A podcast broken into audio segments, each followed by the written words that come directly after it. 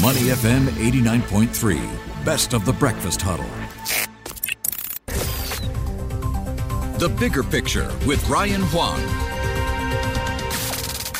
Money FM 89.3. Good morning. It's the Breakfast Huddle with Elliot Danker, Bharati Jagdish, and Ryan Huang. It is time now for the bigger picture. Lots of meaty morsels to dig into this morning. Going to be talking all about Fed Chair Jerome Powell's latest statements and oil as well, I understand, Ryan. That's right. So you've got markets under pressure last night on Wall Street, but it looks like Asian markets are shaking it off and investors digesting the latest signals from Fed Chair Jerome Powell talking about maybe a 50 basis point hike at the next meeting. And of course, oil prices in focus with the Russian Ukraine war. Uh, that is seeing prices go up again. And that is around how we might be getting Europe thinking about joining the US on a Russian oil embargo. Now, get a bigger picture. I've got Eddy Loh. He is the senior investment strategist for Maybank Group Wealth Management. Morning, Eddy. How are you doing today?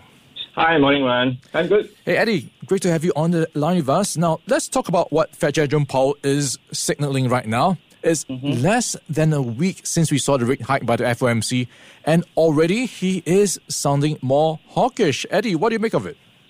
Well, I, I think what Powell said last night was really, in a way, not surprising because we all knew that uh, inflation is going to remain high in the near term, and his signaling that he's doing all he can to combat inflation in case it derails the economic recovery. And that includes a potential 50 basis point hike, away, you know, much higher than the 25 traditional 25 basis hike is necessary, right? But I think the last thing Powell wants to do, right, is really to over tighten and lead to an economic recession, right? So if he, he's trying to play the delicate balance between curbing inflation and yet still maintaining a reasonable level of growth, right? It's not going to be easy, and I think this uh, uncertainty is going to keep market uncertain and volatility heightened. But I think uh, we are still pretty optimistic he can actually make the right decision. Yeah, Eddy, how should investors be reading into this? Because overnight we saw that having a bit of a weight on markets, but then Asian markets seem to be shaking it off to some extent. How should investors be uh, positioning themselves and digesting the news? Right. I think uh, if you look at last week when the market, uh, when Fed actually talked about seven rate hikes, right, including the one that they just implemented, the market reaction was really quite, uh, I would say, uh, benign, despite the fact that we're going to see, you know, uh, quite a fair bit of rate hikes. And in Asia in particular, I think uh, because of valuations, uh, Asia equity market valuations in general are still quite undemanding relative to historical averages. And as long as corporate earnings are, you know, still robust and healthy, I think that could uh, continue to support the market performance. And in general, I think Asia markets, specifically, I think the likes of uh, ASEAN markets like Singapore and Indonesia, have actually performed pretty well year to date, despite the market doldrums have actually witnessed year to date. Yeah, and the other major headline that investors will be tracking is around oil prices. So they are resuming their climb, and it's all around whether the U.S. Um, will see Europe join them on a Russian oil embargo. Eddy, what are your expectations, and where do you see oil prices going from here?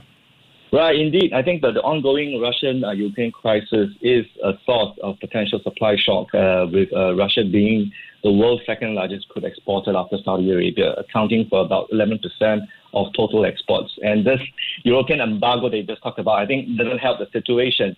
Now, on the supply side, you know, uh, we have heard um, Aramco uh, pledging to boost output, uh, but I think it will take time for them to ramp up production because they're talking about five years. So near term, supply deficit, uh, you know, combined with the potential supply shock, I think that is going to keep uh, oil prices volatile and elevated at current levels. Although, you know, prices should ease once we get some form of de-escalation of the Russian-Ukraine situation, hopefully mm. within the next few months. Now we're chatting with Eddy Loh. He is the senior investment strategist for Maybank Group Wealth Management. Now, Eddy, the other thing that's been you know, occupying the radar has been what's panning out in China around the COVID mm-hmm. zero strategy. And we saw in right. Hong Kong on Monday, Hong Kong easing restrictions, uh, scrapping some travel curbs, and also laying out a roadmap for easing internal pandemic restrictions. What mm-hmm. do you mm-hmm. make of this in terms of the impact on markets? Could we see China maybe you know, start to rethink its COVID zero strategy?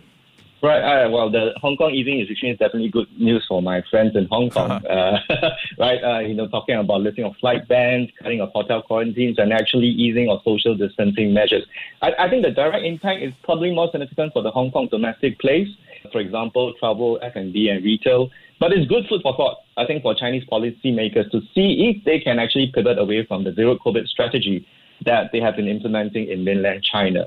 And specifically, if you if you take note, I, I, we noted that actually China President Xi Jinping recently made a remark last week. I think he mm. said that uh, China will strive to achieve the maximum prevention and control effect at the least cost and minimize the impact of the epidemic on economic and social development. What it means is that, in fact, this is actually the first time that Xi has emphasized minimizing the, the cost of COVID 19 prevention, right, uh, while maintaining this COVID strategy, uh, zero COVID strategy. Mm. So we, we think that, you know, um, further progress in treatment, testing, and vaccine development should help, and, and, and we could actually see baby steps uh, taken down the road and, and to help uh, China shift away from this COVID uh, zero strategy, which is actually indeed uh, imposing quite a fair bit of uh, cost on the economy. Yeah, it's uh, worth noting that is uh, at least some acknowledgement um, from China that there is some impact on the economy when it comes to its strategy. It's pledge, um, Eddy, from China to mm-hmm. support the market to be more stable and to make sure things don't get out of control. Is this enough for you to start looking at Chinese stocks right now? What looks attractive to you uh, when it comes to the Chinese space? Right. I, I think the policy statements definitely help, uh, although I think the market, including ourselves, will be looking for more concrete measures over the next few weeks or months to become more convinced about uh, what the policymakers are saying. And I think in particular, we are continuing to keep a close eye on the Chinese tech sector, uh, which has come under intense growth pressure uh, with the regulatory crackdown since last year. Right, the earnings growth for this tech sector has actually been pretty weak. No surprise given the crackdown and also general weakness in macro environment. Although I think earning estimates have also come down quite a fair bit, so expectations are set lower. But I think what matters really uh, is for, for the sector is really clarity on the policy front, be it on the domestic uh, regulatory crackdown mm. or the U.S. uh, U.S. listing concern. So we, we are seeing some positive progress. You know, you know, Chinese policymakers last week talked about having to, you know, the need to accelerate the review of the internet platform economy. And at the same time, there has been progress between uh, the U.S. and uh, the discussion between the Chinese and the U.S. regulators in, achieve, in the regulation of U.S. listed Chinese firms. So I think if we, have, we, if we do see actually more concrete steps taken in this direction, I think that will lead to a more meaningful and sustainable recovery of the sector. All right, we've been chatting with Eddy Loh. He is the Senior Investment Strategist for Maybank Group Wealth Management. Eddy, it's been great chatting with you, and we'll catch up again with you soon. Right, thank you. Before acting on the information on Money FM, please consider if it's suitable for your own investment objectives, financial situation, and risk tolerance. To listen to more great interviews, download our podcasts at moneyfm893.sg or download our audio app. That's A W E D I O. Available on Google Play or the App Store.